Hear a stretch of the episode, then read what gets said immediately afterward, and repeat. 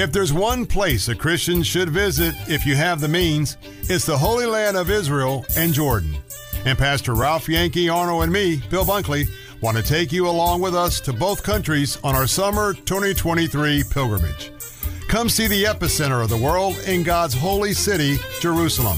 Witness historical locations and places of future prophetic events.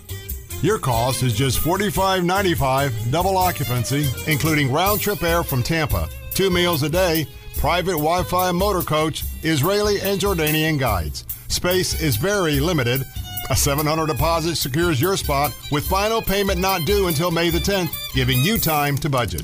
To see all the places on our 10 day pilgrimage to Israel and Jordan, June 24th to July 4th, go to BillBunkley.com. That's BillBunkley.com or call me at 813 264 2977. That's 813 264 2977.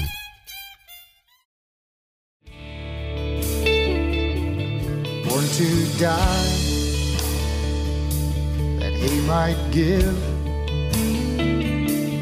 eternal life, that I might live and turn my darkness We have into the book of Acts and chapter 12. The book of Acts and chapter 12. And um, I believe that's about where we are because we're talking about Peter who was in prison. And miraculously, uh, an angel came along and uh, got him out of prison and delivered him out of the hand of Herod. Now, we would think, you know, Herod, the king, is, well, he already had um, pleased the people by, you know, killing uh, James, the brother of John. And then he decided to put Peter in prison. He was probably going to try to do the same thing to him. But the angel of the Lord intervened on his behalf and let him out. So if you'll notice in verse 11, and when Peter was come to himself, he said, Now I know of a surety that the Lord hath sent his angel, and hath delivered me out of the hand of Herod, and from all the expectation of the people of the Jews. And when he had considered the things, he came to the house of Mary, the mother of John, whose surname was Mark. Now, this John is uh, called John Mark, or John is one of the names of, you know, the Hebrew name. Mark is a Gentile name, but it's, uh, it's his name. Where many were gathered together praying. Now, we'll read a little bit more about this uh, John Mark in a little bit. But first of all, says that he came to the door in verse 13, and as Peter knocked at the door of the gate, a damsel came to hearken, named Rhoda. And when she knew Peter's voice, she opened not the gate for gladness, but ran in and told how Peter stood before the gate. And they said unto her, Thou art mad. But she constantly affirmed that it was even so. Then said they, It is his angel. But Peter continued knocking. And when they had opened the door and saw him, they were astonished. Remember, they're having a prayer meeting for him to be released. And then they thought, Well, you're mad. you would think you're supposed to believe your prayer, right? You're supposed to believe that when you pray, something happens. Well, some people just think, well, I didn't expect it to happen anyway. So you have not because you ask not, and then you don't ask believing. He said, whatever you can believe, you really believe it. And that's going to be because you knew the will of God. So you got to read and study the Word of God. And he makes a statement here and uh, verse uh, 17. But he, beckoning unto them with the hand to hold their peace, declaring unto them how the Lord had brought him out of the prison. And he says, Go show these things unto James and to the brethren. And he departed and went into another place. Now, as soon as it was day, there was no small stir among the soldiers. What was become of Peter? What happened to Peter? He was chained between two people, and next thing you know, he's gone, goes out of the gate, and how did he get out? Nobody knows how he gets out. I love it. I love the Lord just, he's talking about shock and awe. Shock and awe. And so he says um, in verse 19, and when Herod had sought for him and found him not, he examined the keepers and commanded that they should be put to death. So what happened to those keepers? they were put to death. They was their garden, but they let him get away. Well, it wasn't their fault. There was nothing they could have done about it because it was done by the angel of the Lord. And God had already promised Peter that he was going to live to be an old man. He'd already told him he was going to be an old man and that they were going to carry him where he didn't want to go. And so uh, that was the crucifixion, of course. And so he says up here, and he went down from Judea to Caesarea and there abode. Now we have a little uh, uh, inset here of uh, a little story about Herod. Now, Herod pleased the people in killing James. Then he went after Peter. And so things weren't looking up too good. He was having some problems uh, because there were some people he disapproved of on uh, part of the empire. In verse 20, and Herod was highly displeased with them of Tyre and Sidon. And they came with one accord to him, and having made Blastus, the king's chamberlain, their friend, desired peace, because their country was nourished by the king's country. So most of these countries underneath the iron heel of Rome. And so he says there in verse 21 And upon a set day, Herod, arrayed in royal apparel, sat upon his throne and made an oration unto them. So he's going to give his speech. It wasn't an acceptance speech, he was already accepted. but he's going to give a speech. And uh, verse 22 And the people gave a shout, saying, It is the voice of a God and not of a man. So he must have been a pretty smooth talker, pretty good, that everybody was just impressed and just couldn't believe that these words are coming from just a man. It had to be out of God.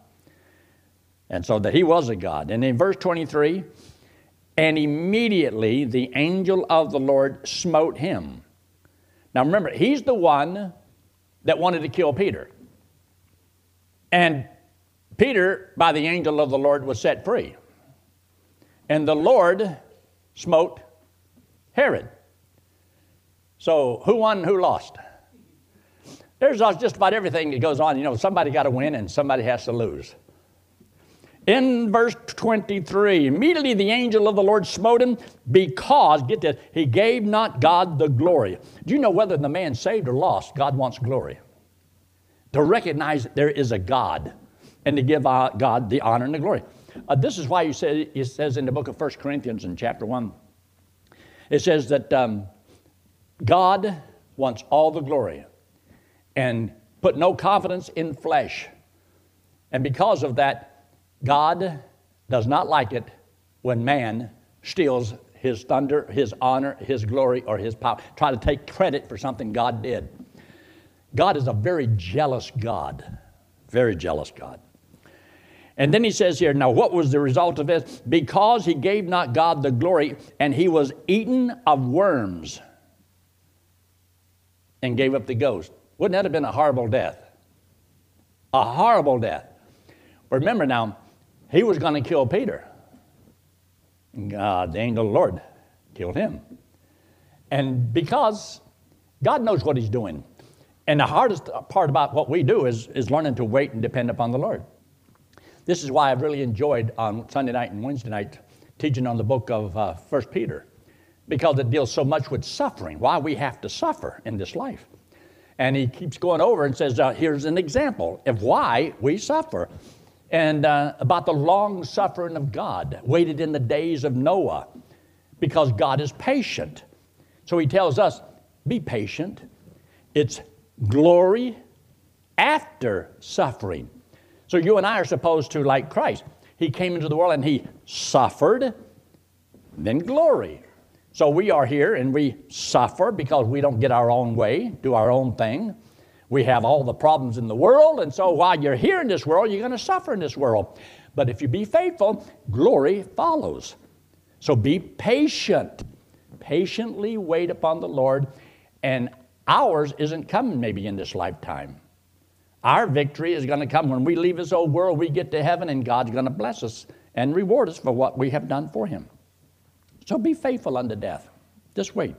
But look at this result in verse 24. Look what it says in verse 24. But the word of God grew and multiplied. Now, you remember when the chief priests and the scribes and the Pharisees all said, Don't preach in this man's name. Why? Because they did not want them publicizing the name of Jesus because it was against their religion. And so um, I guess you would say they were politically incorrect because everything they did backfired on them. Kind of like watching an election going on sometime. Can you imagine this? Just think about this for a second. Here's a man that I don't know if he knows the Lord or not, but who had just about everything that you'd want. He had fame, popularity, money. So, why in the world would you want to jeopardize everything you have in order to run for the be the president? Do you realize when he goes into the White House, he's stepping down? Do you know that penthouse he has? They said it's about a $100 million penthouse. That's, that's more than I made last year. Do you realize how, how much money that is and wealth? See, he don't have to have Air Force One. He's got his own plane. so he goes down there to meet with Obama. He flies his own plane, 747, big plane. He flies it down there. I think it's just a riot. And then he had most of those in the Republican Party against him. And then he had those all in the Democratic Party against him. And then all the news media. I mean, whenever I pick up the newspapers and listen to them, everybody just, just blasted this guy. And then on top of it, he wins. Took out 16 other guys, but when you get through with it, remember he kept saying these words we don't win anymore. We don't win anymore. But he said, I'm going to win. And he won, he won, he won, he won, he won, he won. I think God gets a kick out of this. Because they was talking about how that the election was going along, and here's the Republicans, and here's the Democrats. And they could see that re- the Democrats were winning the election. And then everybody went to prayer all across the nation. They went to pray. And it's the timing that they began to have the prayer meeting, it crossed at the same time. And it went like this. Exactly the time that they were having their prayer meeting, praying for. Uh, so, does prayer work? I believe prayer can work. Can God use them? God can use them. But I don't believe He is our total answer. Our answers, we still look to the Lord. But it would be nice to have some freedom in America. Have you also noticed this? That you don't have the Republicans having riots after Obama won. Why are they doing it? Because, see, they want to have riots, and it, what is it going to solve? Is it going to change the election? No, it ain't going to change the election. Isn't this interesting? Remember, these riots and stuff like that, we mentioned before, that you'd have to turn this country into a, a, a mess in order to declare martial law. And you'd be surprised how it can turn into something real ugly. So we do need to be concerned and pray because I believe they're just being manipulated. Half of them don't have a clue what they're doing or what's it going to accomplish, and probably find out that most of them probably never voted in the first place. So if they really cared, well, you get out and vote. What do we have to do? We had to suck it up whenever we didn't get our way. See how y'all keep getting me mixed up when I'm, I'm trying to teach the Bible? And y'all keep doing that. But look, look what he says there in verse 25. And Barnabas and Saul returned from Jerusalem when they had fulfilled their ministry and took with them John, whose surname was Mark. Remember, that's the one that were having a, a Bible study, a prayer meeting in his house, which is also in the same chapter. And so this John Mark, John is Hebrew and Mark is Gentile, and, uh, but it's John Mark. Now, I want you to notice also, they choose this man to go with them. But not everything always works out smooth. It did for a while. But look there in Acts chapter 15. Acts chapter 15. And look at verse 36. Verse 36. And this is what he says in Acts chapter 15, verse 36. And some days after Paul, because now Saul has been changed to Paul. And some days after Paul said unto Barnabas, Let us go again and visit our brethren in every city where we have preached the word of the Lord and see how they do. In other words, see how they're coming along. Now, one of the reasons that I really enjoyed like being on the road and traveling in a motorhome, and we would go by and visit people, and um, a lot of them were Florida Bible College graduates, and a lot of them weren't, but many were. And so we go by and see and preach for them, win some people to the Lord, challenge them, motivate them, and then move on to the next place. But the next year, most of them, we go back to the same people and see how they're doing. And then we do it the next year. And then we'd add in a few other places. But it's always good to be able to see how are people doing. Well, this is what Paul wanted to do. He says, let's go back and see how they're doing and try to encourage them and so on. And notice in verse 37 and Barnabas determined to take with them John, whose surname was Mark. Now, that was his nephew. So Barnabas wanted to take his nephew with him. And um, it was determined. Now, whenever you first read about Barnabas, he was the comforter, the one to come alongside. Uh, everybody needs a Barnabas. But Barnabas wasn't evidently uh, a total pushover and just a person to take the back seat.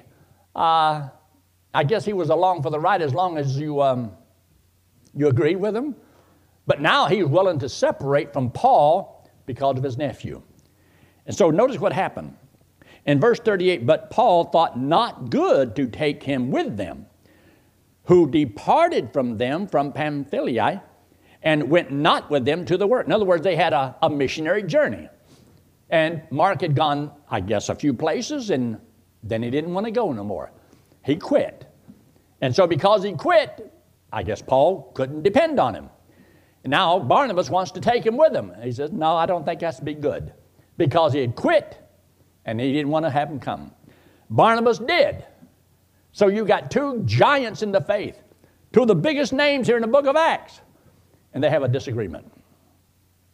And what happened? So he says here, verse 39, and the contention was so sharp between them that they departed asunder, one from the other. And so Barnabas, he took Mark and sailed unto Cyprus. Paul chose Silas and departed, being recommended by the brethren unto the grace of God. And he went through Syria and Cilicia, confirming the churches. Now, have you ever seen these uh, guys that sometimes do these little tricks of getting a plate on a stick and they get it whirling, and then they get another one and get it whirling, and then they get another one and get it whirling, and then when they get another one and get it whirling, and then over there starts to wow, and they run back over there and get it going again. Well, that's the way it is with people people in the church. Some of them, you, you get them going, ah, oh, they're going wrong fine. So then you should put some time and try to get somebody else going. Then you try to get somebody else going. And then that one stops wobbling, starts wobbling. Then you go and try to get that one going. Then that one. And you, you can drive you nuts. Do you realize that not everybody keeps serving the Lord all the time? And you build a church on the temporary dedication of God's people. Wouldn't it be neat if everybody just served the Lord and you wouldn't have to always keep challenging them, motivating them. And then people will drop off, stop serving the Lord, and then here comes somebody else.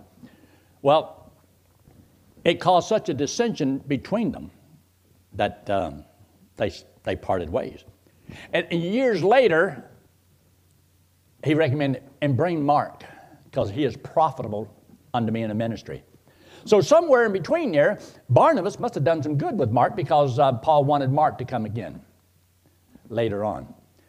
But there's always, and there's, sometimes there's divisions among good people. And uh, so they have to separate and do what they do. It doesn't mean that God can't use them because God can. And just that you sometimes just always agree on how something is to be done.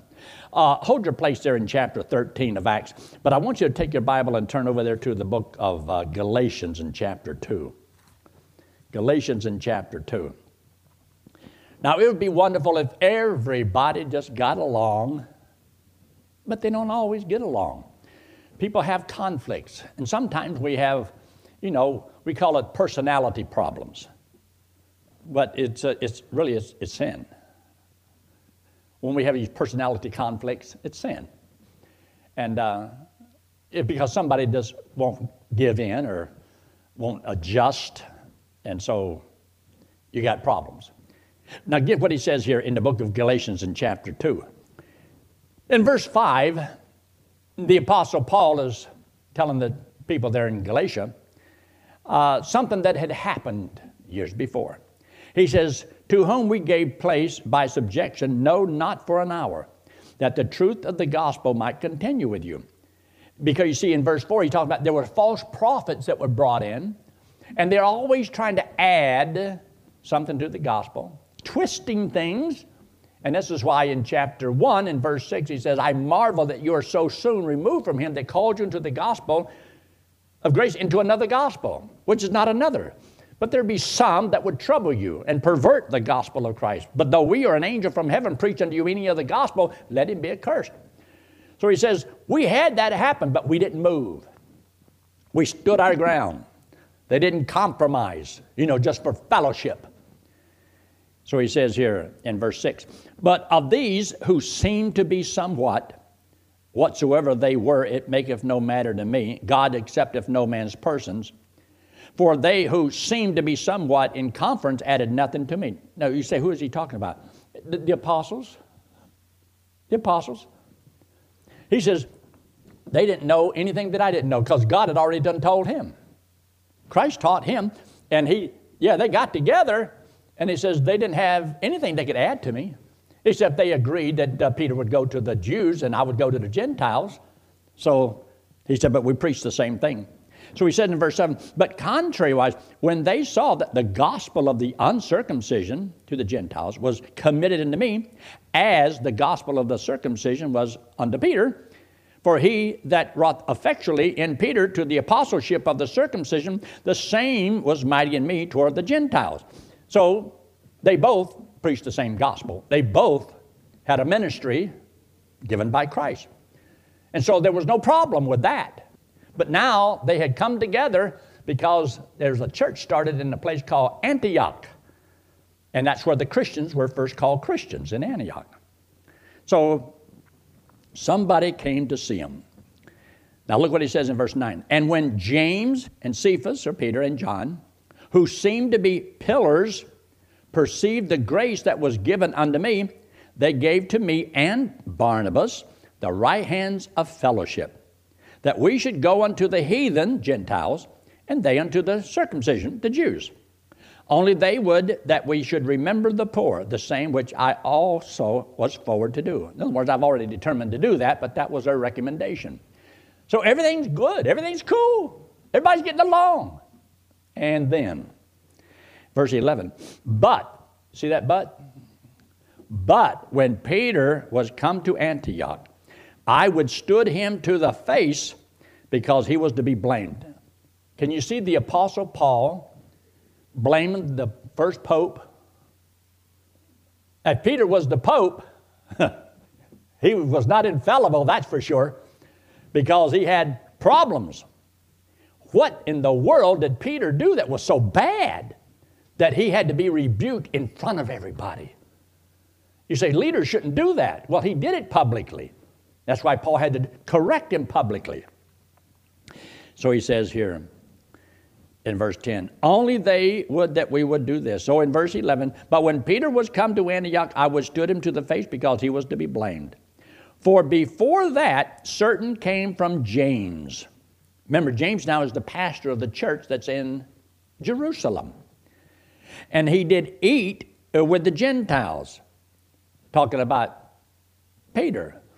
He was a preacher to the Jews, but he still ate with the Gentiles at the church there in Jerusalem. And so he says, But when they were come, he withdrew and separated himself, fearing them which were of the Jews. Because he didn't, Peter didn't want those Jews to see him fellowshipping and eating with those Gentiles. So he compromised. He uh, caused a division, he caused a problem. He split Paul's church. Paul had a church. Peter was a guest speaker. Or he came to his church, split it. The great apostle Peter. And he says, I had to rebuke him to his face. because what he was doing was compromising the truth of the gospel. Because under the gospel, there's neither Jew nor Gentile, Greek or bond, free. Not, they're all the same. Everybody's the same. And that one is not better than another. And that they were not supposed to be under the law. And the reason for not doing that and eating with the Gentiles because they, the Jewish people, believed that was unclean. And you didn't do that. Well, the Lord had already told them and taught them a great lesson in chapter 10 of the book of Acts with the story about Cornelius. But now notice this. He makes a statement in verse 13 and the other Jews dissembled likewise with him, insomuch that Barnabas also was carried away with their dissimulation or their hypocrisy. So now Barnabas and Paul is together again. Then Peter comes and causes his compromise because he didn't want to offend the Jews. He withdrew from the Gentiles and would eat with them and affected Barnabas. So he not only split his church and some of the other Jews, he did it with the leadership. See, everything is not just smooth in the scriptures. The Bible tells us the good and the bad. It not only tells us that David was a man after God's own heart, it also tells us that David sinned and committed adultery, doesn't it? And he did the wrong, the Bible records that. Aren't you glad your name is not in here with all of your faults? For people to read for eternity? But now notice what it says here.